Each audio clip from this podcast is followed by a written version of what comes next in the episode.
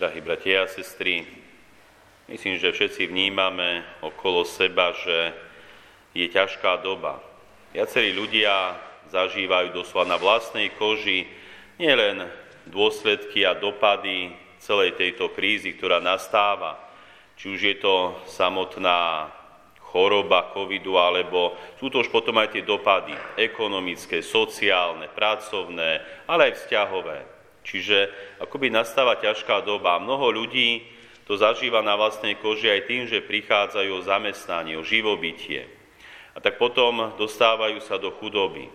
Chudoba, ktorá určite je súčasťou tohoto sveta, či už v minulosti, ale aj v prítomnosti poznáme územia, kde je viac tej chudoby a tá chudoba sa ešte viac rozšíruje. Ale napriek tomu, že vznikajú takéto problémy, predsa sme boli aj my tu na Slovensku považovaní donedávna ako sociálny štát, čiže v zmysle, že existujú nejaké sociálne dávky, nejaké minima. Jednoducho aj štát sa aspoň šťastia, aj keď nie možno dostatočne, vie postarať. Začínam týmito myšlienkami kvôli tomu, že aj v dnešnom Božom slove sme počuli o takej chudobe. No bola to iná chudoba, ako zažíva človek v súčasnej doby. Počuli sme v dnešnom evanílium o chudobnej vdove. Táto vdova bola istým spôsobom, dalo by sa povedať, absolútne chudobná. Pretože aj tie biblické komentáre hovoria, že v starovekom Izraeli vdova po smrti svojho manžela prakticky zostala bez stáleho príjmu a právnej ochrany. Vdovy a siroty boli najzraniteľnejšími sociálnymi skupinami v Izraeli. Preto sa často mohli spoliehať len na Božiu pomoc. Vdovy boli závislé od svojich detí a príbuzných, alebo dokonca dobročinnosti obce. Vdovy patrili k sociálnej skupine absolútne chudobných, ktorí žili na hranici existenčného, existenčného minima a nedokázali si zabezpečiť obživu. Toto bolo za čias Ježíša Krista. A za čias Ježíša Krista vystupuje aj v dnešnom evanílium jedna chudobná vdova, ktorá prichádza do Jeruzalemského chrámu, ako sme počuli, hodila do chrámovej pokladnici dve drobné mince, čo je kvadrans.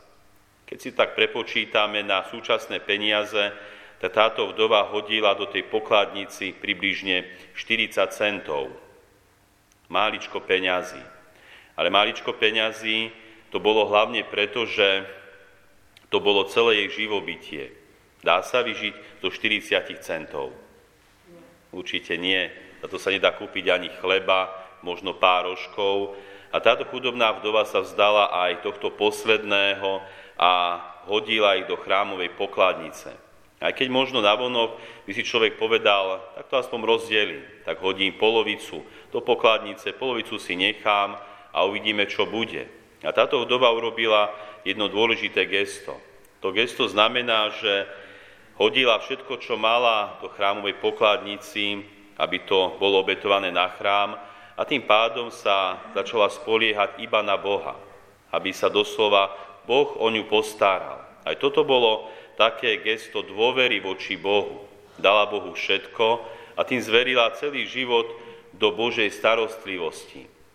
Nevieme, ako to ďalej pokračovalo. Nevieme, čo bolo s touto vdovou. Či a ako sa Pán Boh o ňu postaral. Ale podobný príbeh sme počuli aj v dnešnom prvom čítaní, tiež o istej chudobnej vdove, ktorá mala syna a k tejto vdove prišiel prorok Eliáš a prosil ju, aby mu dala čosi zajesť. A sama hovorí, že má iba za priehrštie múky a trošku oleja. Urobí čosi na jedenie, naje sa ona jej syna už môžu zomrieť. Tiež nemala nič. A tiež sme počuli, že prorok ju pozbudil, aby najprv nachovala jeho a Boh sa o ňu postará. A keby tomuto prorokovi neuverila, keby ho poslala preč, keby sa iba ona so synom najedli, naozaj by mohli už iba zomrieť.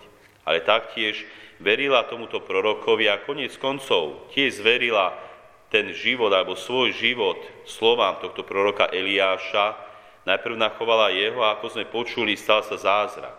Múky zrazu neubúdalo, taktiež ani oleja a mohla ďalej žiť. A toto je, milí bratia a sestry, istý prejav dôvery. Dôvery voči Bohu. Aj my, možno aj v týchto časoch, ťažkých časoch, máme prejaviť dôveru voči Bohu. Určite nám Pán Boh zošle do cesty situácie, kedy sa budeme mať rozhodnúť, či stojíme za Bohom, Jeho prikázaniami, Jeho církvou, alebo či radšej sa stiahneme a budeme sa starať sami o seba.